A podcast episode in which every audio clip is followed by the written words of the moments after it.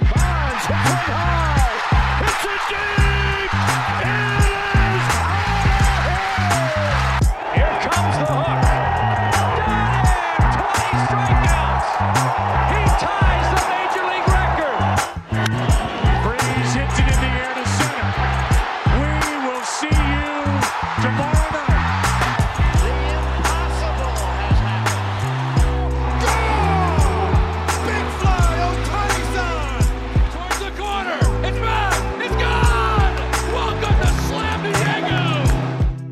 Brother, we've got Major League Baseball to talk about. It's very exciting stuff. Major League Baseball spring training is underway as of this weekend. Manny Machado is a $350 or $350 million man. $350 would be a very nice bargain. For That's I would say that's more like you and me. That'd be I- I great. Yeah, I, I would love that. You post labrum surgery. That that's your three hundred and fifty dollar man. But Manny Machado is officially a half a billion dollar player for the San Diego Padres. When it's all said and done, he's made one hundred and fifty million. He'll make 350 more. The Padres also hung 18 on the Diamondbacks this weekend. Uh, I'm starting a new thing, um, pretty much titled Spring Training Overreactions. And then we've got top 10 first basemen in the game as well. We continue the top 10s this is what like the first loaded show in what feels like forever, but it's really good to talk about baseball that we just watched. Yeah, absolutely. And and it's fun because, you know, it's it's loose, but at the same time you're still seeing guys compete. It's a nice appetizer to the World Baseball Classic, which is going to disrupt what we're used to. That's going to be high leverage baseball, intense baseball, you know, kind of before we get the major league season. But what I've noticed a little bit of is some of the guys that are getting ready to head to the WBC are ramping it up a little bit more than they do this early in the spring, maybe in other years, because they got to ramp up for the ramp up, which is like, I got to be ready to go first to third on a single because I'm going to have to do that like full speed in a couple weeks in the World Baseball Classic. Like, no one's dogging it in the World Baseball Classic. It's not happening. If you don't plan on going 100%, you're not playing. That's why we've seen a lot of guys bow out. So it's been cool to kind of see some of these teams put their best lineup forward right away because there's so many teams that'll be quote unquote broken up with the World Baseball Classic, which I know managers hate, but we don't really care. I don't care at all. And I don't think the players really care that much. Although you are seeing guys, if they tweak something, right? Like Pivetta, I think tweaked a hammy, he's done. Kershaw tweaked something, Yeah. he's done. Alejandro Kirk is still be. waiting for a kid to pop out, so he's done.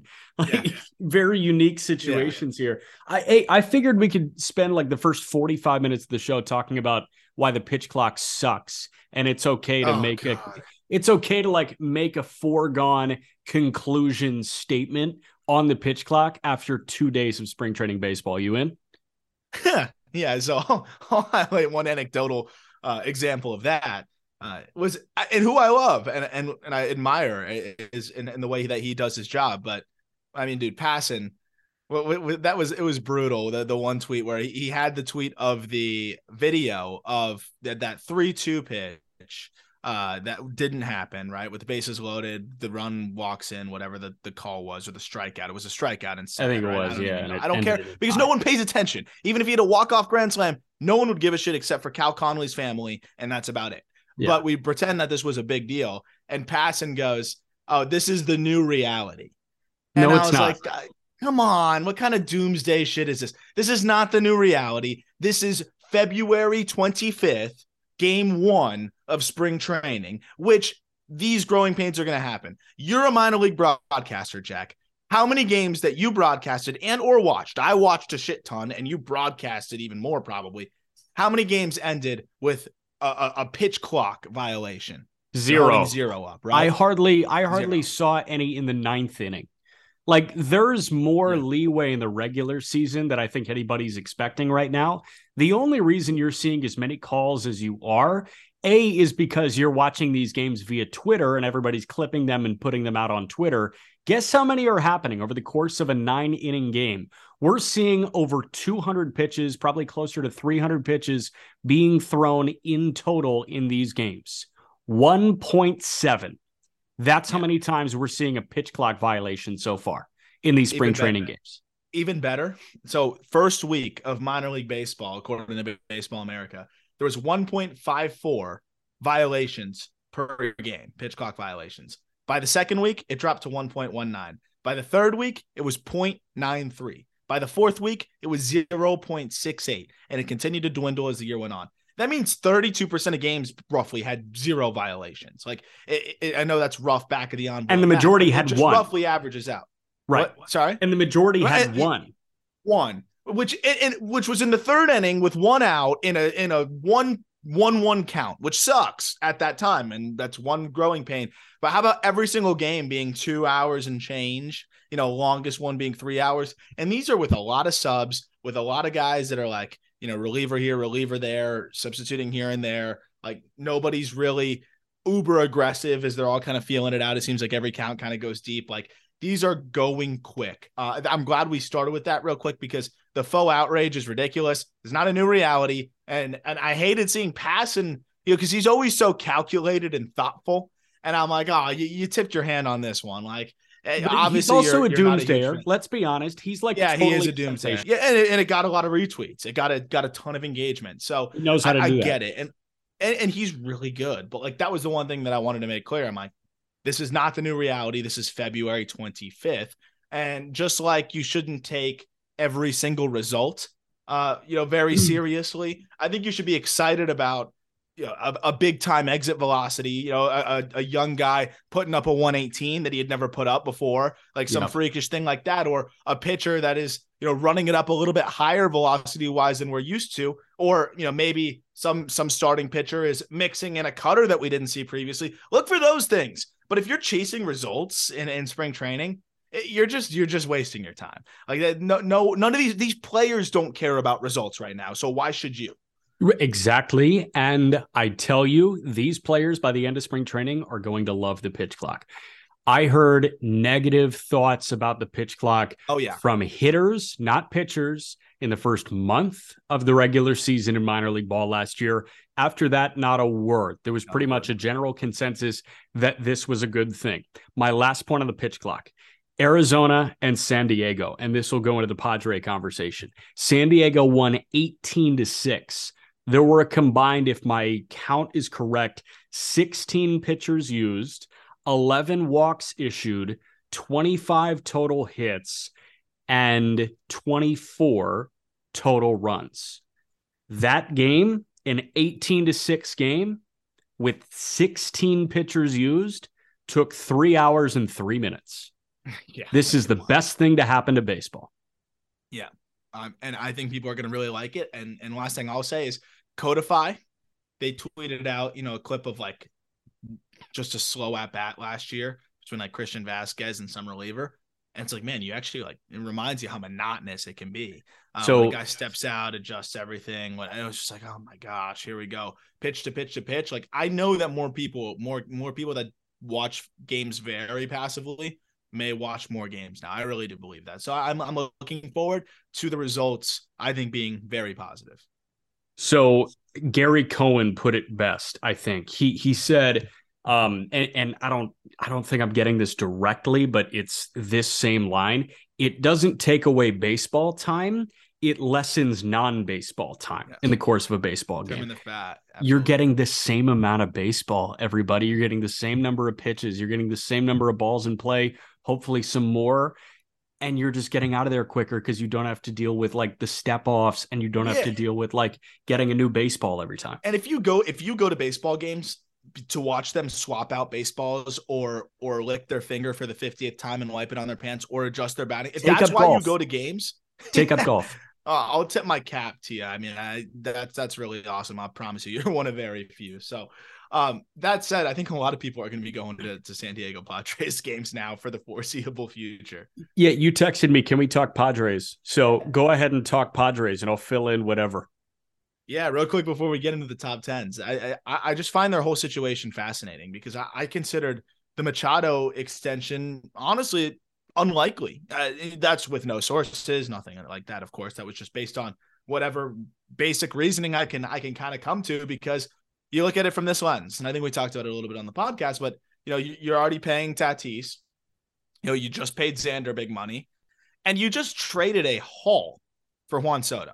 And a haul puts it lightly. I mean, We're seeing James Wood ranked as a top five prospect in baseball by some, top 20 by everybody. And then you're going to talk about Gore, Abrams, Hassell, and Susana. These are all really, really good players. This is an all time package. You figure if you trade that for a Juan Soto, you're going to extend him. You're not trading that for two and a quarter years of Juan Soto. My question to you is like, are they actually? So are, are they now going to pay Juan Soto as well? Or is he going to potentially hit free agency? If he does, I, I think it's a gross misuse of assets. And I know that's crazy to say because I'll never fault a team for for signing or excuse me, for trading for a generational hitter like Juan Soto. But in terms of just using your assets properly, factions of that large package could have got you multiple stars. So if this is what you cashed in the entire farm in for was for two and a quarter years of Juan Soto, they better win it in the next two, or else it, it looks pretty ridiculous.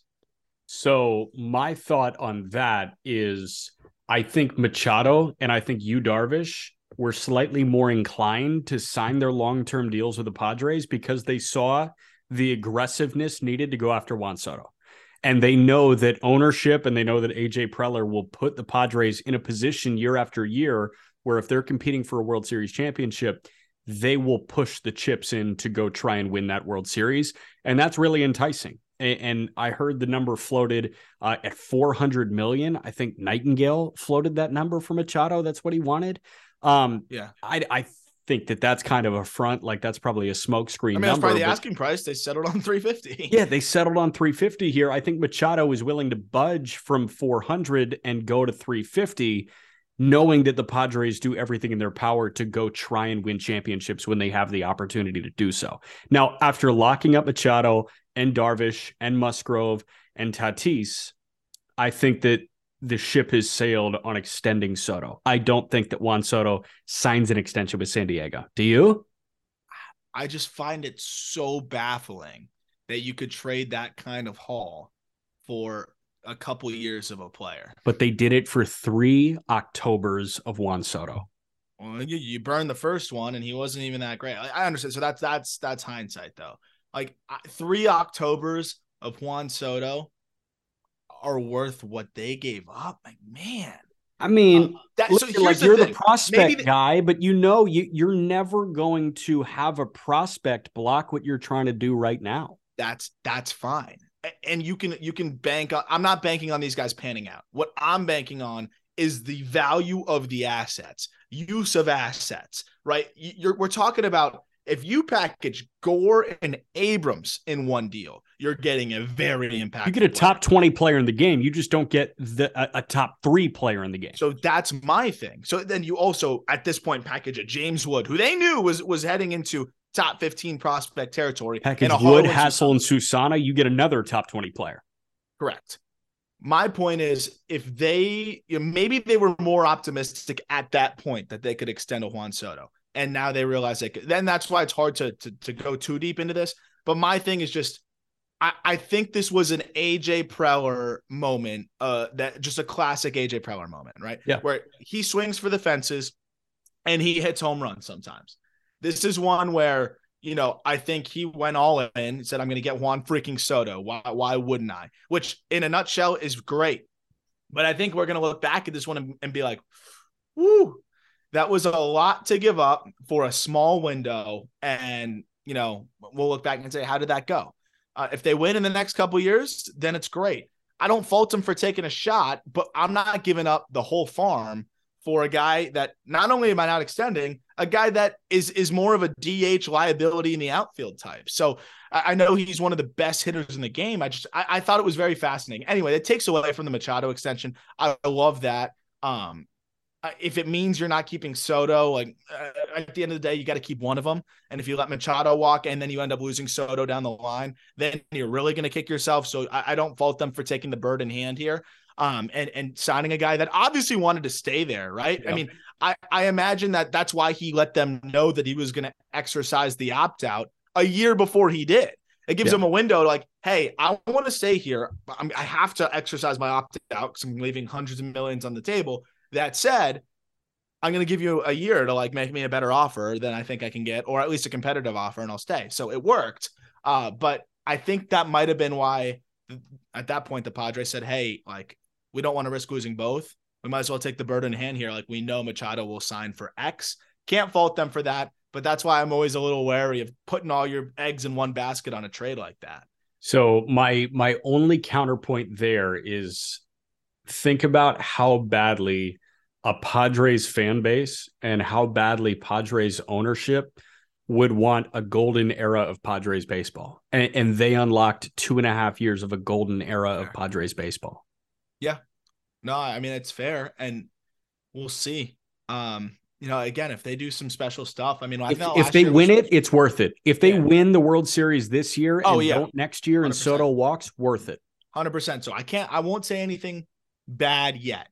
Um, but I will say, like, it's, and it's not, I don't think it's, it, even if they lose in the, you know, in whatever round in the, in the NLCS the next two years, I don't think you could say it was a bad move. I think you could just look back and say, mm, I wonder what what else they could have done with those assets. But at the end of the day, they're giving themselves a great shot and they're going for it, and you can't fault them for that.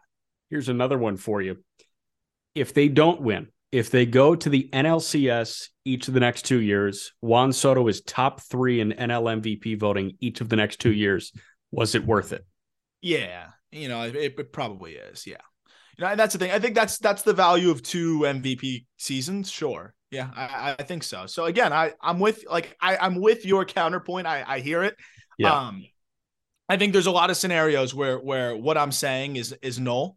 Um, but it's just something that kind of started to creep into my mind. I'm like, this could be interesting to look back on because when it happened, we're like, oh, no brainer, no brainer, and they're they have to extend him after that package, right? Um, so now it's like they better get the Juan Soto that they traded for for the next two years because if they don't extend him, they better get some value over the next couple seasons, and I think they will. He also looked fantastic, by the way, today. As yeah, I mean, he pumped out a bomb, and like we're expecting a guy to to roll out of bed and have a four ten OBP, right? Yeah, and, I, and two seasons of that, I guess, is worth whatever prospect capital you want. I mean, that's that's fair. Now, transitioning to my first of three spring training overreactions for this episode, Mackenzie Gore looked fucking awesome on Saturday. 95 to 96 with the heater. The secondaries were there through 18 pitches, 13 for strikes, uh, if I'm remembering correctly. If Mackenzie Gore is healthy, you saw what he could do in the front half of last year, where he was pretty much atop the rookie of the year leaderboards until he went down and Harris and Strider took it from him. Mackenzie Gore, like I saw the frontline guy that I think a lot of people saw in 2019, and I think a lot of people saw it as well at the beginning of his major league career a year ago. 100%. And I think it's really about the health at this point because I'm pretty sold on him being at least close enough to that version that we always thought he could be, right? I think he's back to at least high profile pitching prospects, Mackenzie Gore. I don't know if he's back to generational left-handed talent, which I don't think was fair yeah, to him. Kershaw just, 2.0. Yeah. He was more advanced than most people players we've seen his age and, and we got excited. But I think this is a guy that's a really good middle of the rotation lefty, which is extremely valuable. And then with up with room for a little bit more. Yeah, the fastball averaged 95.5 miles per hour. Uh, and eight of the nine he threw were strikes. That's great, man. He was getting ahead of everybody. He he mixed in the curve, mixed in the slider, even threw a change. Like, yeah, I mean, everything looked really good there. So I, am excited to see more of him. And, and again, I mean, that's a it's a really valuable piece for the Nationals here. And talk about like a guy that this is where you're looking at spring training, right? I mean, this is that's what you want to see. Yes. Not not even just the results. Oh, Gore is sitting mid 90s to he looks good and throwing strikes. That's what you want to look at spring training for. Like, oh, he looks good. Don't chase the results. But yeah, I like that. What else you got? Um, Reid Detmers looked really, oh, really good. Talk about another X factor, dude. If that guy's closer to a two for them, which I, it's possible, if he's closer to a two, that team, I'm, we might start buying in again, man. I'm, I'm bought into Detmers, man. I th- I think Reid Detmers can absolutely be the three for them, and, and I think you look at Ohtani, Tyler Anderson, and Reid Detmers as a front yeah. three. That's, that's feel, legit. Feel great about that. That's legit. That's legit. And the bullpen's good.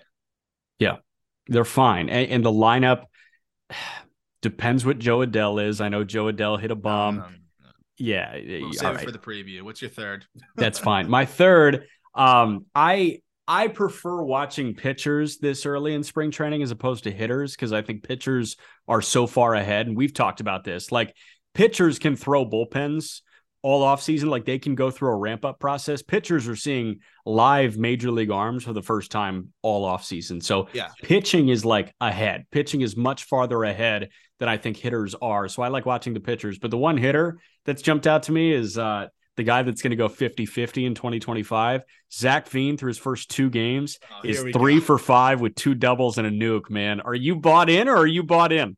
Here we go. I can't believe you're saving Veen. I didn't think that was going to be one of your takeaways. Um, Come on, man. Veen. I'm Hey, excited. Ty- another arm, real quick. Taj Bradley looked great as well. Yeah. The fastball was jumping, but that's beside the point. Give me your Zac Veen take. I, I'm excited. I'm excited. I want to see what Veen can do. It was a rough double A stint. You know, I I I think he's extremely talented. So this is good. It's good good experience for him. Just see if he can handle the velo, see how he handles some uh, some tougher competition. But um, I will say the the Taj Bradley storyline, and I want to do an episode at some point. I know we're pretty scheduled out. Yeah, and a lot of a lot of content over the next however many months, especially over the the, the weeks leading into the season. We're action packed at the Just Baseball show. After I do wanna opening day, we can talk about whatever we want. Yes, yeah. I want to talk about like prospect storylines, you know, and player storylines because uh, it'll probably be a good call up episode because there are players here that I, I I will kind of take back a little bit of what I said and say watch their results a little bit more closely. Maybe not in the first week, but as we get to week two, three, and onward, like watch Taj Bradley's results a little bit more because if he eh, eh, how he looks can it, it very much expedite how long he needs to stay in AAA. Um, Yes. same with Eury Perez. Like this is an opportunity for him to show, hey, I, I'm pretty damn near ready to go. Like if you start me in triple, I'm I'm ready to go. Uh, you, you can see that with a few other guys that I think are going to get the opportunity to pitch, aren't expected to break in uh, Yeah. on opening day, but can really shorten the length of time that they're expected to stick in triple uh, by their performance out here. And we'll talk about that on the call because I think there's a there's a, a slew of of pitchers and hitters that kind of fit in that bucket. 100%. And this is like the best time for the prospect people because I grew up going out to Arizona and seeing the Cubs and White Sox play spring training. And I'm sure you went to the ballpark with your dad growing up during spring training and it was a great time. Mhm. And at the very beginning of my like spring training presence, you would see the the 78s and the 87s and the 92s and say, who the hell are those guys? But now that means something because typically they're MLB ready or close to MLB ready prospects. Yep. Yeah, which is so fun. That's why I've really enjoyed watching the end of these games. I mean, like when the lineup turns over, some teams it's a disaster, and you know, Yeah, guys yeah. I don't care about. But a lot of teams, it's like, oh, here's Jackson Merrill, here's Jackson Holliday. Uh, you know, here here are some really exciting prospects, uh, one after another after another. So, um, and that stuff we'll we'll talk about on the call up too. And again, I'm not chasing results there. I'm just chasing poise and how they're commanding their at bats, how comfortable they look, and and then of course a little bit of the the the flash and flare, like a Casey Schmitt hitting the ball to the freaking moon. Like, oh, that swing looks a little better. That's Ronnie Mauricio going 450 feet.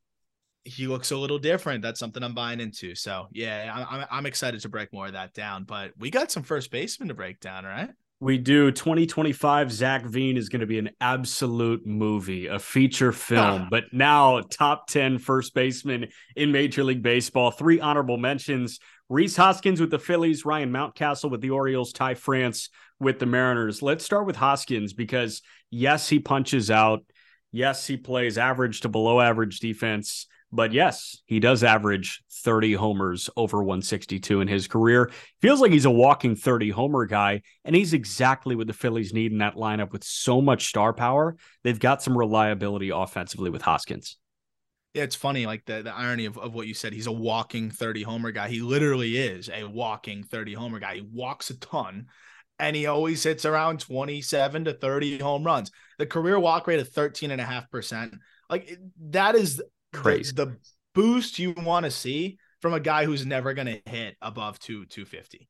like and, and aside from the 50 game stretch that we saw from him in his rookie year, he's never hit above 250. But guess what? He doesn't hit 190 either. Uh, he hangs right around the 230, 240. Usually, I mean, you look at the last four, three, three seasons, excuse me. He's been like Khris Davis almost, and Chris with a K, or 245 in 2020, 247 in 2021, and 246 in 2022. He's a couple balls bouncing away from replicating the the triple, you know, three years in a row. I think it was four for Khris Davis, which will never be matched in the history of the game. I'll stand yeah. by that. But I mean, this is a guy that he's going to walk, he's going to run into baseballs, and he's going to be good. Honestly, I was very tempted to to make the case to put him in here because if you look at the pure offensive perspective, it's reliable.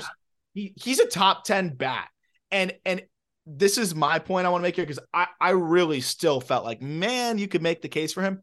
He has never had an fWAR above 2.4 because his defense is so, so bad. So even though defense may only be 15% of the equation, maybe less at first base, if you're arguably the worst defender at your position, it's really going to hold you back unless you're one of the best bats. And he's not one of the best bats. He's a really solid one. And that's yes. why he's just outside. 100%. We're going to get to the worst defender at this position who is in the top 10. But I promise you this he's not very high up because the glove is that, that bad. Ryan Mountcastle, I think everybody was expecting a breakout in 2022. You didn't get it. Feels very Alec Bohm, where all of a sudden he can come back and start mashing. Um, you know, I, I had a good conversation with Taylor Davis about Mountcastle on Show and Go, which is again part of the Just Baseball Network, wherever you get your podcast, that whole shebang. But Mountcastle, like he can't be affected that much by the walls moving back. Like that's a problem. It's an adapt or die situation and Mountcastle, with how good of a bat he is, I, I can guarantee that he's going to do more adapting than dying. Yeah, I, am a big I'm a big Mountcastle fan. Ultimately, I think that's just a casualty of the position. Uh, he's he's a really good ball player. I think he'd be an honorable mention at a lot of other positions too. He just hasn't quite exploded the way we, we we've been waiting for. But I, I think that's one of those guys that every single year I'm going to be like, this is the year he breaks out. This is the year he breaks out. But still really young. I, if I'm not mistaken, that's a guy that's still what 26. Yeah, is 25. He? Ryan, he might be 25. He is 26. Hey, happy belated birthday, Ryan Mountcastle. Turned 26 on February 18th. Bang, there you go. I mean, this is a young guy. He's still got plenty of time. Yeah. Um, all right. Next one, Ty France. 28 year old Ty France, first All Star nod this past year, somehow put together his first season with an OPS under 800 since 2019. So 2020, he was above 800. 2021, he was above 800. And here he is pumping out a 774. But, you know, this guy's a career 280 hitter. Uh, and Ty France, you call the Ty France effect with Vinny Pasquantino, right? You hit at every level you never get the prospect pedigree and you get up to the major league level and you just keep on hitting. I mean, that's exactly what what Ty France does. I think this is the one. This is the one that when we look back at the end of the year, we'll be like, eh, he should have been a top 10 guy.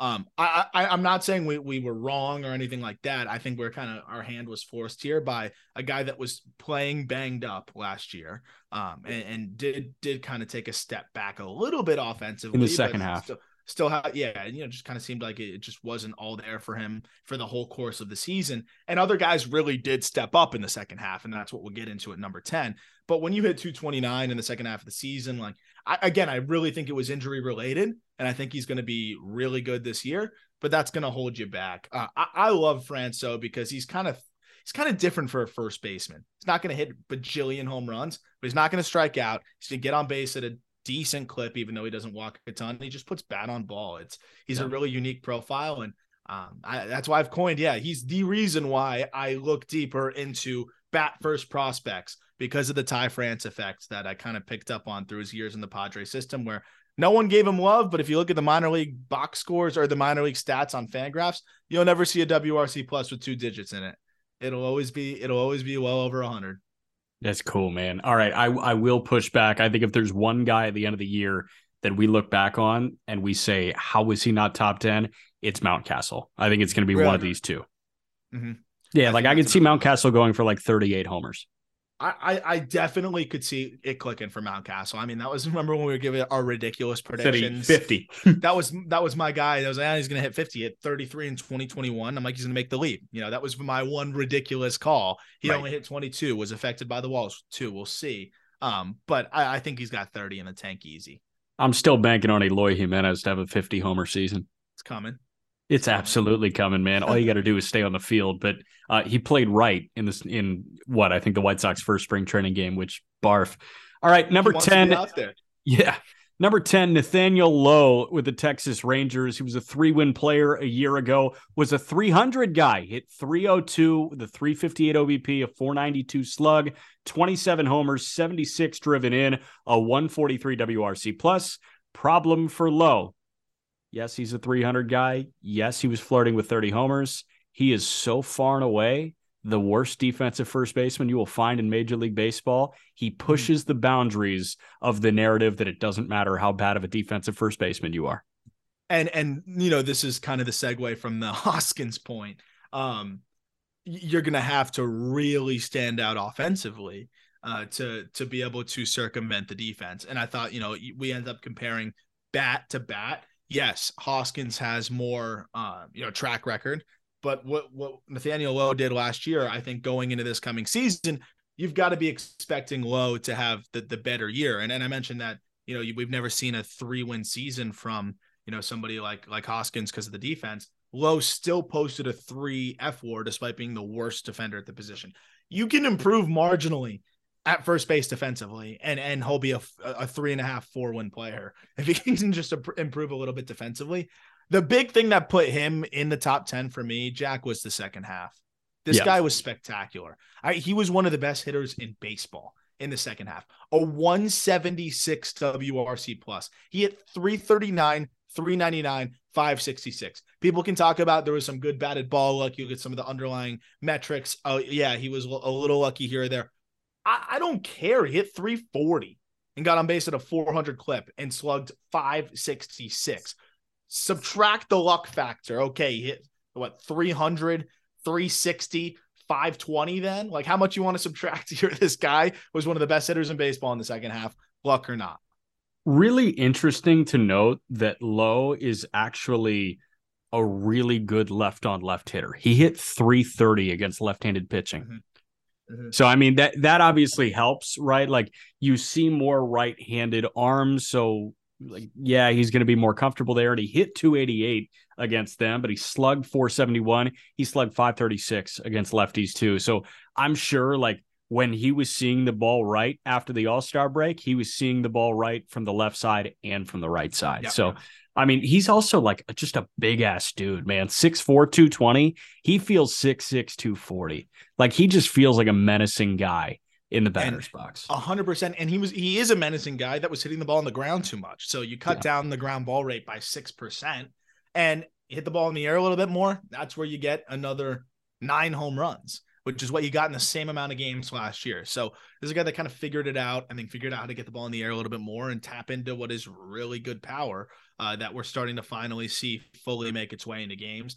I think he could be another another guy that flirts with 30 and hits, you know, 280 plus next year. That's a top 10 first baseman, even if you boot a lot of balls. Yep. Lowe's offensive game is transformed. So has Anthony Rizzo's with the New York Yankees. He's the number nine first baseman in baseball going into this year. 2.4 fWAR last year. Rizzo is not the Rizzo that you are accustomed to seeing with the Chicago Cubs. Anthony Rizzo was a low batting average guy, hit 224, but he still slugged 480. He pumped out 32 homers. He walked at a 10.5% clip. He struck out at a at a K rate under 20%. He was still a 133 WRC plus guy. He was fine by the advanced metric de- defensively. Like, don't really care about that. Like, that was a former perennial gold glover. Um, Anthony Rizzo's game has totally changed, though. And I think it's good at this point in his career that he's playing in Yankee Stadium because while he doesn't have that crazy impact and the ability to hit 300 anymore like he did in Chicago when he was an MVP candidate, what he can do is strategically lift the ball to the pull side and pump out 32 homers. And, that's exactly what he's doing. It's funny, actually. I've had the the opportunity to just even actually talk to him about the shift, and this was when he was like peak getting shifted, and he's just like, it, you, "There's not much you can do. You can try to force one the other way or go over it." And and I I pick my spots to go over it. This is when he was still playing with the Cubs it's a little bit harder to go over it when you don't have a short porch in right field. But now, you know, he's in a, in a scenario here where a lot of his flyouts that went out at Yankee or a lot of his, his old flyouts turned into home runs in right field at Yankee yeah. Stadium. And he knows that. And that's why he was selling out and, and taking advantage of it. And that's that's a really key thing for him, which I think he's going to continue to do. I think people are are looking for I think like the number one uh like little bonus that everyone's trying to add to their favorite favorite hitter that tends to go pull side a little bit is like, oh, but they're branding their shit the shift, so he'll be even better next year. Like it's always the icing on the cake for any guy you're trying to make an argument on. But for for one guy that I really do think it's going to make a ma- major difference for, it's Anthony Anthony Rizzo because he's going to go over the shift, but in the times that he doesn't, how many times do we see him hit like a one hot liner to a second baseman playing 30 feet out in right field? Like those are going to get through for the most part now. Um, so I think we're going to see the average bounce back a little bit too. But this guy selling out pull side is going to still be one of the top 10 first basemen in baseball because he's going to get enough home runs out. He's not going to strike out and he's going to walk. Couple career numbers that point to that. Anthony Rizzo's launch angle last year, 19.3 degrees, was over two degrees higher than his average launch angle of any other year of his entire career. When you look at fly ball rate, 35% fly ball rate a year ago. That's the only time in his career since StatCast started tracking that he is above 30%. I mean, just going year by year 2019, 21% fly ball rate, 2020, 22%, 2021, 27%, 2022, 35%. And how about pull rate? Because pull rate jumped by nearly 3% from his career high, which was in 2021. So this guy is obviously making a change to pull and he's getting under way more pitches. You look at under percentage on StatCast, which is like the amount of times that your barrel is underneath the ball and you like immediately pop it up. Last year, the only time aside from 2020 small sample that he was above 30% in his career. So he's saying if I miss hit a ball, I better be getting under it as opposed to getting on top of it. And here's the beautiful thing, man. With all those numbers comes the highest slugging percentage for Anthony Rizzo since 2019. And beyond that, the fourth highest of his career that since we've been able to really track it. So uh, in terms of of the expected slugging as well. So, you know, I mean, th- when it comes to like the StatCast era, this is the best slugging we've seen from him in the StatCast era. So I think it, it speaks to him just knowing what works for him. And I think it's going to continue to work for him. I think he's going to be 30 home runs again. Now, I am going to miss the 290 hitter with the 380 OBP. Yeah, that's fair. That's fair but 30 home runs at Yankee Stadium will play. That'll always play. 290 hitter with a 380 OBP. Vinny Pasquantino is the eighth best first baseman in baseball heading into 2023. Listen, I understand that he just passed his rookie qualification in 2022. I understand that he was a 1.5 fWAR guy. I think we as a collective unit are all the way bought into Vinny Pasquantino because he slashed 295, 383, 450 in just under 300 plate appearances, 10 homers, 26 RBIs, but 11.7% walk rate, 11.5% K rate, had a 137 WRC plus. Guess what? This guy has done that, exactly that, at every stop of his baseball career, from Old Dominion to the minor leagues, now to the major leagues. Vinny could hit 300 with 20 homers for Kansas City this year. Yeah. No, I, I mean, th- this guy's, we've talked about it a lot on the podcast, but like, it's it's one of the more ridiculous profiles I've I've seen. That's why I've I've loved him since the minors, early in the minors, in the big leagues, in his in his 70 game stretch of getting his feet wet in the big leagues. 92% zone contact. Insane. That is that is a plus plus hitter. That's a 70 grade hit score. And on top of that, He's a first base masher. Oh, on top of that, he has a good approach. He walks, he doesn't strike out. Like, this is a guy that I think if you queued up, and I'm probably going to try to do this at some point, max exit velocity and zone contact, and said, give me all the players with a max exit velocity over 110 and a zone contact of uh, above 92%.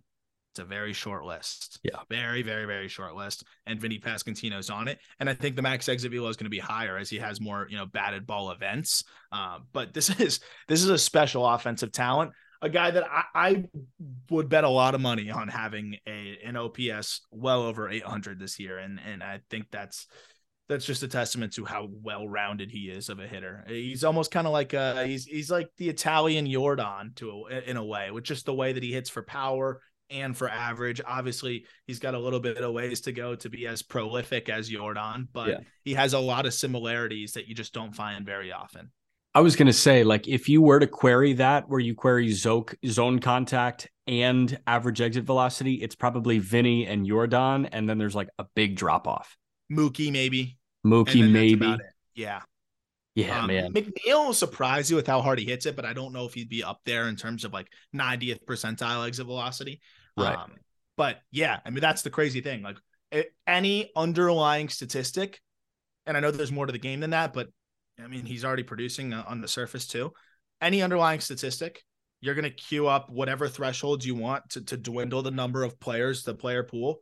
It'll be Vinny Pasquantino, and you pick three elite hitters. Like I can come up with any different important offensive statistic, advanced stat, uh, you know, batted ball data metric, and it'll be Vinny Pasquantino and your favorite hitter. Like that's think, just who that's who he is. Do you think like we're having an elite hitter conversation about Vinny after this year? Yes, without a doubt. Without a doubt. Barring what do you make it? So I think that his toe tap, like I, I think that his lead leg is so cool because that feels like the timing mechanism that I would be teaching like eight year olds when they're yeah, first learning pitch ball. He makes it simple, man. He makes it simple and and he's got his moves down. Uh, and and there's nothing more refreshing than to watch a guy like that. So uh, for all you in your fantasy leagues, definitely pick that guy up. He's not going to be a number eight by the end of the year. I promise you that. 100%. Vinny Pasquantino, last point on him, hit 316 with a 507 slug off fastballs, hit 308 with a 508 slug off breaking balls. So if you're trying to beat him, you better have a really good changeup or splitter because you're not going to beat him with a fastball and you're not going to beat him with a breaking ball. And that's what pretty much everybody throws now. And yep. oh, sorry. Also, by the way, crushed lefties too. Go ahead. Yeah, there you go. So you better have a damn good changeup. Number seven is Christian Walker with the Arizona Diamondbacks.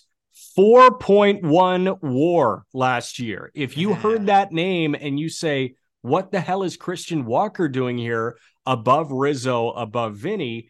It's because Christian Walker lit the world on fire a year ago. Hit 242 with a 477 slug, 36 homers, 94 driven in, walk rate over 10%, K rate under 20%, a 122 WRC plus, and he was an elite defensive first baseman. Yeah. How about that? Outs. Would you have expected that? Nope. Not at all. You watch him in the batter's box and you think like, "Oh, this no shot. This guy plays a good first base." He plays a great first base. Great first 17 base. defensive runs saved, 14 outs above average. You pair that with 36 homers and 94 driven in, you've got one of the most all-around solid first basemen in Major League Baseball he is he is really one of my favorite breakout guys last year because everything that that you look at points towards I think him being able to do it again. I, I really do because this is a we need to see him do it again situation here. Uh, and I know some may have him ranked a little bit lower, some may have him ranked higher because of the year that he had. I think where we have him is is a fair spot because 36 home runs is a big deal. Um, you know, cutting your strikeout rate while doing so to the lowest of your career is a big deal. Uh, and then the defense, I think, really puts him over the top here because, again, I, I know that the bat is is the most important thing. But if you're having a breakout offensive year and being one of the best defenders at the position and striking out the least you've ever struck out and walking a good deal, like eh, what is there not to like about Walker? Obviously, he he's not you know going to be the the batting average on base machine that you want to see, but I mean the power is ridiculous. Um, and he's finally tapping into it more consistently, like in games. I'm I'm really excited to see how he follows last year, especially on a much more exciting, uh, overall, but just more exciting Diamondbacks team. I, I think he's going to be a, a, really important middle of the order masher for them for a while. But what a, what a time to have a career year at age 31. Yeah, right. I mean, so you play elite defense, you have this power that you tap into. Okay, what's left? Like not throwing away at bats this guy's chase rate's really good. 23% chase rate is in the top 20% of Major League Baseball. So I I mean this guy is selective enough. Again, he walks over 10% of the time. He's the type that even if he's not hitting the ball out of the ballpark, he's still providing ample, ample value for Arizona. And I think they can totally move off of the Seth Beer experiment. Um, I think they were excited about that possibility, but Beer strikes out way too much. Christian yeah. Walker has proven to be way safer than I think the Arizona Diamondbacks were expecting Christian Walker to be. Yeah, hundred percent. And I- am interested to see uh, like if, if he can duplicate it, but I, I do think he will. You talked about the chase rates. I think the, the zone contact was the best that it's been. Uh, the, there just seems to be something that clicked for him offensively. Um, I, I hope it continues because this is a cool story and and a team that I know we're all really excited about. But uh, Walker has a chance to be one of the more you know just balanced first basemen in the game. To hit you 30 home runs, keep the strikeout rate respectable, and now play great defense. He, he might follow up with another four win season. I don't think it would be crazy, which is tough to do at first base. 100%. Balance is the name of the game, and a four win season is the name of the game for our next guy. Jose Abreu is number six on this list, was with the Chicago White Sox, now with the world champion Houston Astros. Hit 304 with a 378 OBP, a 446 slug, 9% walk rate, 16% K rate. He had a WRC plus flirting with 140 at 138. Yeah. He was a fine defensive first baseman. Listen, Abreu, so much of the narrative around him is team leader, right? He was the best thing to happen to the White Sox since Paul Konerko. And like, yes, all of the above. The White Sox just lost their captain. The Astros just got a lot better at first base by adding a reliable guy that if he does play the whole year, last year felt a little fluky where he was 15 homers, 75 RBIs. He was like a walking 30 and 100, I think that he's probably a shoe in for 20 homers and close to 90 driven in in that lineup. That's the funny thing too, because you know I remember people talking about that at the end of last year, like, oh, his you know he's he's getting older, his power's down, whatever, and I don't really think so. You know, I, I think this was a guy that just had a different plan at the plate, which was just drive the baseball. And, and, he drove the baseball, right? Like his strikeout rate was the lowest of his career. His WRC plus was up 12 points from the year where he had double the homers, right? Like sometimes it's okay to have less homers. He had 35 more hits, he had 10 more doubles. Like uh, he was still hitting the baseball consistently and consistently hard. Um, you know, and I do think he's going to sneak in some more home runs now in, in Houston I think he's going to drive in a lot of runs too. But it, this was still a fantastic offensive season. He tied his career higher, I guess, excluding his rookie season where he hit 317 like a freak. Um, this was the second highest batting average of his career. Hey man, he hit 317 in 2020. Oh yeah, true. I was I always naturally omit that. That's reigning M or that's uh that's 2020 MVP Jose Abreu. Yeah, that's fair. That's fair. But what I will say is like this version of Abreu plays, and I think this is more set up for sustainable success as he ages. Not I'm going to club 30 home runs because when he does slow down a little bit, if the, the Nelson Cruz thing if yeah, if they do taper down a little bit, okay, I can still drive the ball in the gaps. I can still be a productive hitter at the big league level while only hitting 15 home runs. It is very impressive to have your home run total cut in half and up your WRC plus by 12 points. That's a testament to how well rounded a, a, hitter Jose Abreu is. Uh, he grounded it in 19 double plays a year ago compared to 28 double plays in 2021. Uh, does that mean anything to you? yes, it tells me that he's he's just hitting the ball harder and driving into the gaps more, baby. It doesn't mean shit to me. I was just picking a random number, but okay. Uh, yeah, it's going to be sad to see Jose Abreu in a non-White Sox uniform, but eh, I'm happy for him because he's on the best team in baseball. Yeah. Number five is Matt Olson, who was a three-win player in his first year in Atlanta. Matt Olson hit 240 with a 325 OBP and a 477 slug, 34 homers, 103 driven in, an 11% walk rate, 24% K rate, a 120 WRC plus, six defensive runs saved, and three outs above average at first base. He is, pardon, he is a gold glove caliber first baseman. Um, I think that when he's right, he's one of the most fearsome hitters in Major League Baseball and should be one of the most feared hitters in Major League Baseball. Uh, I think that this guy, even coming off of 34 and 103, is going to be an absolute masher this year for the Braves. Yeah.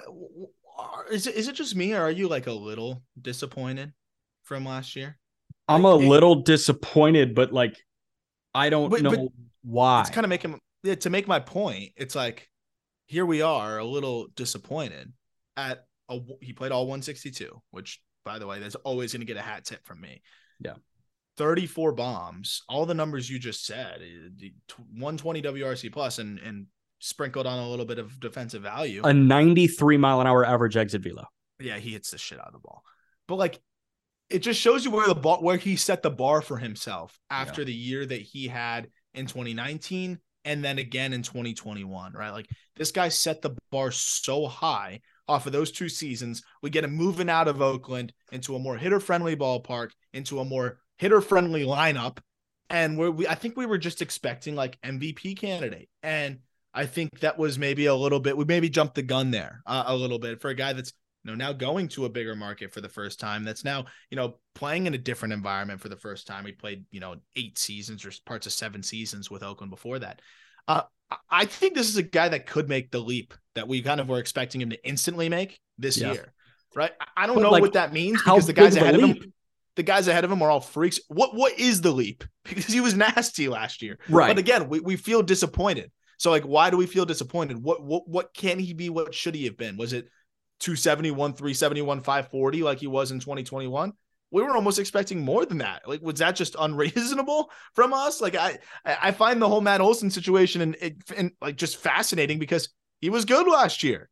Yeah, maybe it's like a Braves thing, but Ozzie Albies again the king of the counting stat. Like he's 30 and 100, and somehow he's got like a 780 OPS. Matt Olson, 44 doubles, 34 homers, 103 RBIs, and his OPS is 110 points worse than it was in the year prior. But like that's the bar that he set for himself, like you're saying. He had 39 homers in one of the most pitcher friendly ballparks in Major League Baseball. Like I was ready for 40. I was ready for 50, dude. I was yeah. buying into, and I still buy into the idea that I think that Matt Olson contract is a better contract than the Freddie Freeman contract. But at the Even beginning the of the year Freeman had, yeah, I mean, like looking at the front two years of this deal, I totally think Freddie's the better option than Matt Olson. But as Freddie ages and Matt Olson gets into his ripe, ripe years, Olson's 28 years old. It feels like he's 32. He's 28. I think that he's going to age so well and he's just a huge dude with a massive swat of a swing. Like there's nobody nobody else's swing screams like crazy big powerful swat than Matt Olson. It's yeah, no, frightening. I love it. It's, it's so a different fun. kind of swat. The other swat is the Stanton swat, but it's two yes. different swats. Um, and I like Olson's a little bit more. I like Olson's. Yes, one, it looks better, but two, even if it didn't look better, if you flip Stanton on the left side, it'd probably look better. Yeah, there's the natural aesthetic of it. Although Stanton swing lefty would be bizarre to look at. I need someone to. Can someone, anyone that listens to this and has flip it around, just really bored, can you please tweet us like a mirrored Stanton swing from the left side? I bet it looks dumb as hell. T- people were doing it with Tua from the right with his right arm, and they're like, "Look how much better he looks!" Like I told you, it's just everyone's just shitting on him because he's a lefty, and it became like a meme. Can someone please send me a Stanton reverse like left-handed swing? Um, feel free to tweet that at us. We'll retweet it from the from the just baseball account. I'll retweet it from my personal. I, I'm um, sure we're gonna get. Yeah, I'm sure we're gonna get somebody tweeting us at us with that. Um, last question about like the jump do you think that leap that we're expecting him to take puts him in the conversation of the top four? Or do you think it's, hey, he's still really, really good, but he's not close to these top four? I'm going to be an asshole who cops out here. I think it really depends on what the top four do because the top four ain't going anywhere. And, and I think there's an interesting storyline in each of the four ahead uh, in terms of whether they can hold that spot or or improve enough to hold that spot for for some of the other guys that were kind of you know given the benefit of the doubt like maybe the guy ahead of him who i think he could take his spot but it's also a guy that we're expecting to make that leap too so i think it really depends on on everybody else because i think the guys ahead of him could could match even that level up season from matt olson this is fucking crazy but vlad guerrero jr is the fourth best first baseman in baseball yeah. in 2023 I mean, shit, dude. He's coming off of a, a, season where, yes, he had 700 plate appearances, played an entire year, but was a 2.8 win guy. Yeah. Hit 274, 339, 480, 32 homers, 97 driven in, a 132 WRC plus. Again, average to slightly below average defensively at first base. But Vladdy Jr., I don't think it's yes, it is like him not taking the leap to Yordan Alvarez type production that we were expecting him to. Um, but it's also like he just got dinged from probably one, we put him at two last year, all the way to four because yeah. of what one and two and three did. Correct. Correct. Like that's that's the biggest thing. Now I'm glad you said it because I wanted to emphasize that. It is not much. It is not uh an indictment it, on Vladdy. Exactly. It's not it's not a concern about his 2023 season. I think if you surveyed everybody who who played a part in these rankings, uh nobody nobody thinks that that Vladdy will have a year that is either on par with last year or worse, which is crazy because uh, again, he was good last year. 32 homers, 97 driven in. Like if we're going to look at homers and RBIs for any position, it's first base. Yeah, and it's a 132 WRC plus. But you know, I think the way we've been looking at these these rankings is like still weighting 2021 as a season. And and the craziest part is we did with Vladdy. We very much weighted the 48 home runs, the 166 WRC plus, and the 6.3 fWAR. But the reality is, all the guys ahead of him have either been close to that for back to back years or just did that. So uh, that's the one thing that holds Vladdy back. But again, Vladdy, if he gets back to that 2021 form, which I think he will, the only thing that was holding him back last year was higher chase rates and more ground balls. He was just chasing too much over a 30% chase rate. And the ground ball rate was was 8% higher than usual. That really did him in. And which is interesting because his chase rate jumped by like almost 10%. As a result, the ground ball rate jumps. You're chasing more pitches at the bottom of the zone, harder to drive the ball in the air. All of a sudden, fastballs were affecting a little bit more. So I, I think this this was just a natural adjustment period for him where the league came out with a scouting report that was, you know, finally started to work a little bit on him. And I think we'll see a guy that's extremely talented adjust back. And even then, he was still great last year. You know what the craziest thing to me is? Um, year by year, how he fared against fastballs from 2021 to 22. Have you looked at this like at any point in the offseason? Because it's it, yeah, he was he was a joke against fast, like in in the best way possible. Like he was he was 371 with yeah, a, a 670 slug against fastballs in 2021. And here he is putting together a dog shit 2022 against fastballs where he hit 295 with a 556 slug. yeah. Yeah. Isn't that nuts? I mean, like he's an all-star against fastballs in 2022, but he's Barry freaking Bonds against fastballs in 2021 and that's basically the the difference between what we saw last year and what we saw the year before that. Dude, and like breaking balls, he slugged 550 against him in 2021. He slugged 420 against him this past year. So I mean, everything just kind of ticked down, but he's still really, really good against these pitches. I think he set the bar so high for himself in 21 that he puts together this solid year in 22, and everybody is having the Matt Olson panic where it's oh my gosh, what happened to Vladdy? Like we're screwed here. But yeah, he's, um, he's going to be just fine. I think so too. But Pete Alonso bunny hops him. Alonso is the third best first baseman in baseball in 2023. Alonso was a four win player, 40 homers, 131 driven in. He was the best run producer in Major League Baseball a year ago. He had a 143 WRC plus, really underrated part of Alonso's game. 10% walk rate 19% K rate. You think with that juice, with that run production, and with that physique, he's going to punch out all the time? Guess what? He doesn't. He's not that good of a defensive first baseman, but the bat and what he does in the middle of the Mets order, if there's any $300 million first baseman on this list that isn't Vladdy Jr., yeah. probably Pete Alonso. Yeah, I, I agree. And, and honestly, I still think that Vladdy has a good chance of of jumping back over Pete Alonso. Yeah, I think um, he has a good chance of jumping everybody. Yeah, but but at the end of the day, you know, I think after what Alonso just followed up his 2021 with to, to have an even better year, uh, to to you know up his 37 home runs to 40, uh, to up the batting average, the on base percentage, match the slugging percentage. It's it's just really hard to to poke a hole in what Alonso's doing offensively to drive in 131 runs. Uh, and I know people can say, "Oh, RBI is a, a, a luck stat, uh, being in the right place stat." Sure, somewhat, but if you drive in 131, you got something going right, and and that's just a guy that's got something going right. And this is a really, when it comes to power, such a pure hitter for how powerful he is, and and, and that's you know to your point on the strikeouts. Um, this is somebody that I think you can pencil in for 35 to 40 home runs, I think, for a very long time moving forward. And uh, he's going to be good for a very, very long time. I think Vladdy can go more nuclear because of the bat to ball skills just being on another level, even ab- above a pure hitter like Alonso, as we're talking about, compared to some of these other guys.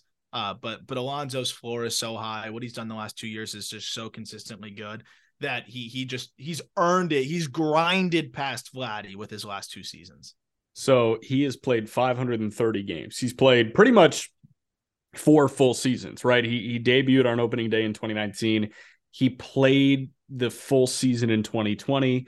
Um, and then he played 152 games in 21, 160 games in 22. 162 game average. He's got an 884 OPS, 45 homers, 116 RBIs. Yeah, that's crazy. I mean, like he, here's the thing, man. We say that Vladdy has the chance to go more nuclear than Pete Alonso, as if Pete Alonso's this super bland player. 45 homers and 116 RBIs. I'm so jealous of Ryan Finkelstein for turning on the TV and watching this guy every single night. And he was uh-huh. pounding the pavement like Pete Alonso's bl- better than Va- better than Vladdy. Blech. And I think Peter was pushing back. It's like, come on, dude, it's Vladdy. And Fink was like, come on, dude, it's Pete Alonso. And it got to a point where I was like, fuck, dude, you're right. Come on, it's Pete Alonso, like 45 and 116 on an average basis over 162. Eh, the floor is just like steady at this point. Um, and and I, am really excited because I think it's going to be a, a showdown of sorts between them two in terms of like those might be the two best offensive forces this coming season, especially with Yordan looking banged up. There's a legit scenario where those are the two guys in each league that you know, are putting up some of the most impressive counting stats when we talk about the Triple Crown and stuff like that. Those are the two guys I think will be putting up the most home runs and RBI without a doubt. Yeah, 100%. Um, but let's jump to number two here. Second best first baseman in the game right now is Paul Goldschmidt, the reigning National League MVP, seven win player a year ago, hit 317, had a 404 OBP, slugged 578, 35 homers, 115 driven in, 12% walk rate, 22% K rate, a 177 WRC plus was top five in the game. Again, he is a good defensive first baseman. Uh, were you expecting this from Paul Goldschmidt? I was expecting fringe all star. I was not expecting build the Hall of Fame case, Goldie. Yeah, this was this was kind of the like you know stamp the flag down, plant the flag. Like I, I I'm trying to finish strong here and be a Hall of Famer. And I mean to have the the second, arguably the best year of his career if you you count the accolade, but in terms of fWAR, by point one, it, it trails only his 2015 season when he was real, which was really like that was one of the the seasons where we really got to be put on notice uh, on what Paul Goldschmidt's capable of. He had, you know, the six war season 2013, uh, took a little bit of a step back in 2014. People were like, oh, maybe he's more like this guy. And then boom, you know, did what he did in 2015. And we've just seen him be consistent. And and we thought, you know, maybe he'd just be that fringe all-star for the rest of his career, which is great. That's what the Cardinals acquired. I don't think they expected that much more.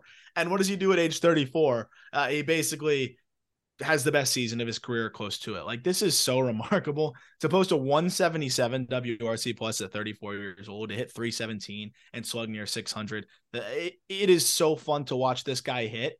And I'm really, I'm really invested now because he got a later start than some. Um, yeah. you know, he hasn't put up some of the threshold numbers that some like to see, but uh, he's about a season or two away, I think, from really solidifying the Hall of Fame case, which I don't think people would have said maybe even before this MVP season. He's got to break through 2,000 hits, but I mean, this guy's a 295 career hitter. He has over over 300 home runs now.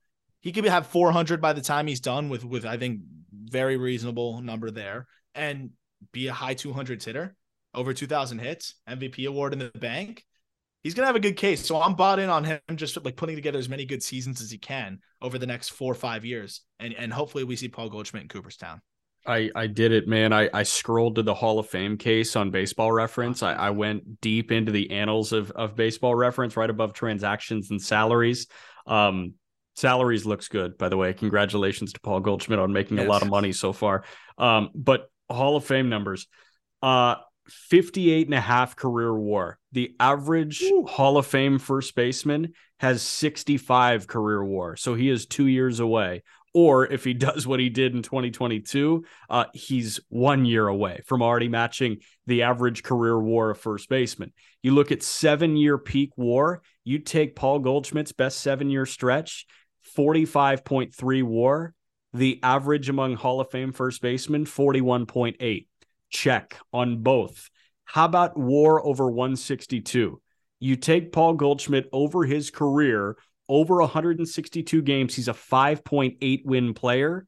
The average Hall of Fame first baseman is a 4.8 win player. He's checking all the boxes.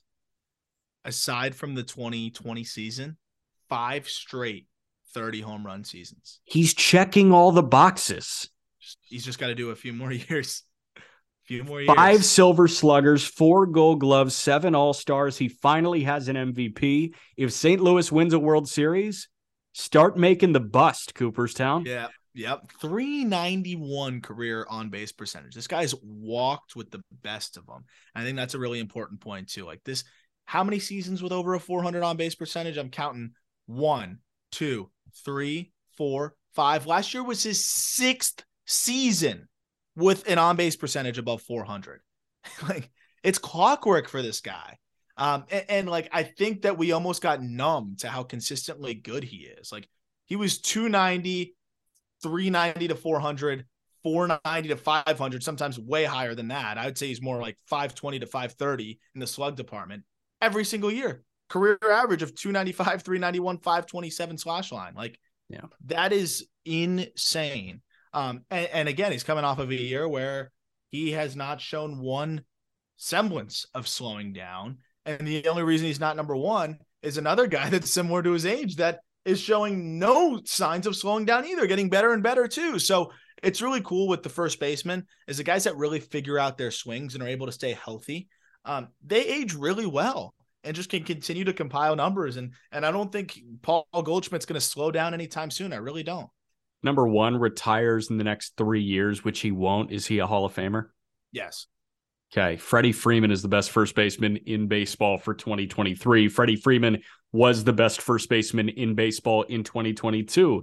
7.1 fWAR, identical to that of Paul Goldschmidt. He hit 325 with a 407 OBP, a 511 slug, 21 homers, 13 bags, 100 driven in, a 12% walk rate, 14% K rate, 157 WRC plus. Freddie Freeman is as good of a hitting first baseman that we have in this era, aside from Miguel Cabrera. Yeah. Freddie's kind of the king of the position right now. What he did last year, um, crazy, dude. You know, and you see the home runs go down by 10, whatever. Um, 325. And now we go over what he did in the shortened season was crazy too. Another short season MVP, another Mickey Mouse MVP, but he hit 341 in that span. And then in 2021 hits 300, and then 2022 hits 325. This guy might do the old reverse of what we normally see, which is that that career batting average fighting for its life to stay over 300. He, he might get it over 300 on the back half of his career. He's at 298, and the way he's been hitting over the last few years, he might get it over 300 uh, with how he's performing. It just seems like Freeman becomes more of an expert on himself the more games he plays. You know, like with AI, just the more the, the longer it exists, the more questions it asks, the more you know, information that that it's able to just kind of build up and and questions that it answers. Um, I feel like Freddie Freeman is is almost like AI, where the more games he plays, even though he already seems like he's mastered the approach, mastered the swing, seems like he just gets better and better. Like he learns more about himself, every single at bat. And each time we see him the next season, he looks even more advanced, even more veteran, and even more consistent. And I, you just rarely see this guy take a bad at bat. It, it's it's remarkable, and, and really, I would argue that he's been better in the second half of his career so far, or at least over the last five years than yeah. the five years before that, which you don't see guys from age 28 to 32 maybe being better than their age 24 to 27. Uh, but that's exactly what the case has been. And I think he's playing his base, best baseball right now at age 31, 32. So another guy that's you know, really putting his resume over the top with a, a better performance on the other side of 30. So, um, the Hall of Fame numbers, like the black ink on baseball reference, doesn't do Freddie any favors at this point because he's 32 years old. But you go to similarity scores, uh, similar hitters through age 32, through their age 32 season. Eddie Murray, Rafael Palmeiro, Carl Yastrzemski, Orlando Cepeda, Billy Williams, Jeff Bagwell, Prince Fielder. Two of those guys are not Hall of Famers. Prince, because he stopped at 32 with the neck thing, yeah. and Rafael Palmeiro, because he was pushing horse tranquilizer into his butt cheek. So, yeah, I mean, like, that's it. They're all Hall of Famers. That's it. So I guess I, to, to, to make a correction, he's probably got to do a few more years too. A few more uh, years, but like he's he's relatively young when we start talking about the Hall of Fame case. He's, he's thirty. Got, he's got five six years, I think, of, of of still good good production. He's 33 years old. He's an MVP, a world champ, a gold glover, three silver sluggers, six all-stars. Like when when you talk about narrative accumulation, when you talk about like talking about these guys because we know if old white guys love doing anything, it's talking about how many MVPs and gold gloves these guys won as opposed as opposed to, you know, career OPS and things like that. Um, Freddie Freeman all he needs is five more years for the counting stats and maybe one or two more awards. Um, this guy, what he's done, especially in the back half of his career, and how we think he's going to age, is going to check every Hall of Fame voters box. 50.4 career fWAR. Uh, you imagine he has, you know, what is he averaging per season? Uh, roughly four and change. Yeah. If he has another five seasons at four and change, we're talking about an 80 fWAR guy. There we go or excuse me, a 70 fWAR guy. Yeah, but like That's still with the narrative in Atlanta and then going home to LA, and he's probably going to be on a team that wins a World Series. And I think he's, that's conservative. Five years of four fWAR and change. It's like, incredibly conservative. Probably 25, let's say. 75 fWAR, like that's a that's you're walking in. No matter how much, like even if you aren't, uh, even if voters aren't looking at advanced stats, which we know a lot of them are now, I don't think there's a guy that his traditional stats are so far off from the advanced stats that there's a 74 five win guy that's not in the Hall of Fame. So, um, you know, it, it's awesome to see. And, and I think he's the number one first baseman based on what we're guaranteed to see from him next year and what we still might not know what we're going to see. Like we might see a batting title. We might see, you know, a, a, lot of things that, you know, we haven't consistently seen from him. We've seen him be really good, but we might see the, the bat to ball continue to just get to a ridiculous level where he's getting on base at a 420 clip. Like uh, we might not have seen the the most polished version of Freddie Freeman, the hitter, which is the craziest part. I, I think we have. I hope we have because I can't. I don't think my heart could take a better Freddie Freeman. Like it, it feels like it would be just, overwhelming to the senses. You just found out the best version of him here. I'm telling you, my my AI theory, the like Chat GPT thing, like he's gonna yeah. just keep getting smarter and better and better until his body can't keep up anymore. Are you gonna start hiring Chat GPT to like write some articles for justbaseball.com? I've thought about it. You know, with the way you know the, the power rankings, you know, they they they weren't coming out that consistent. Yeah, I know. Year, so so they're not going to write themselves. That's for damn sure. I, hey, well now they will. Now they will. So I'm thinking maybe we have Chat GPT do the power rankings instead this year. Love that. All right. Again, uh, top 10 first baseman in Major League Baseball. Our three honorable mentions Rhys Hoskins, Ryan Mountcastle, Ty France. Number 10, Nathaniel Lowe. Number nine, Anthony Rizzo. Vinny Pasquantino is eight, Christian Walker seven, Jose Abreu six, Matt Olson five, Vladdy Jr. four, Pete Alonso three, Paul Goldschmidt two, and Freddie Freeman is uh, the best first baseman in baseball heading into the 2023 season. So listen to the call up. Uh, at this point, or maybe a little bit later, we've got uh, top 10 Yankees prospects yeah. coming out. And that is a system that you like went deep into the rabbit yeah. hole. In. You put in the man hours. I that that was some of the most hours I've put in on a system. One because Yankees fans scare me, and two yeah. because uh, you know there was a lot of names and honestly just was not as familiar with, or video was a little bit more limited. I had to dig deeper. Uh, that I think people, especially Yankees fans, but but prospectors in general, will really enjoy doing the dig on. Um, and then look out for an interview with Mark Vientos coming up at some point this week on the call up. Mets prospect, a really talented bat that I think could play a part in their on their bench this year as, as kind of a lefty masher for them. So excited to talk to Mark and uh, a bit, always been a big fan of his offensively as a prospect for a while. Call the kid Frank Sinatra, New York, New York, baby. Um, hey, Roderick Arias, remember the name Aram Leighton's number one Yankee prospect, Roderick Arias. I know you'll you'll hear more on him about where where where I stand, but I do think he could be really special. So, um, right. a lot of a lot of high upside talent in that farm system. Look out for Keiner Delgado as well. Um, sign up for Prize Picks. Yes. please use the uh, link in the description.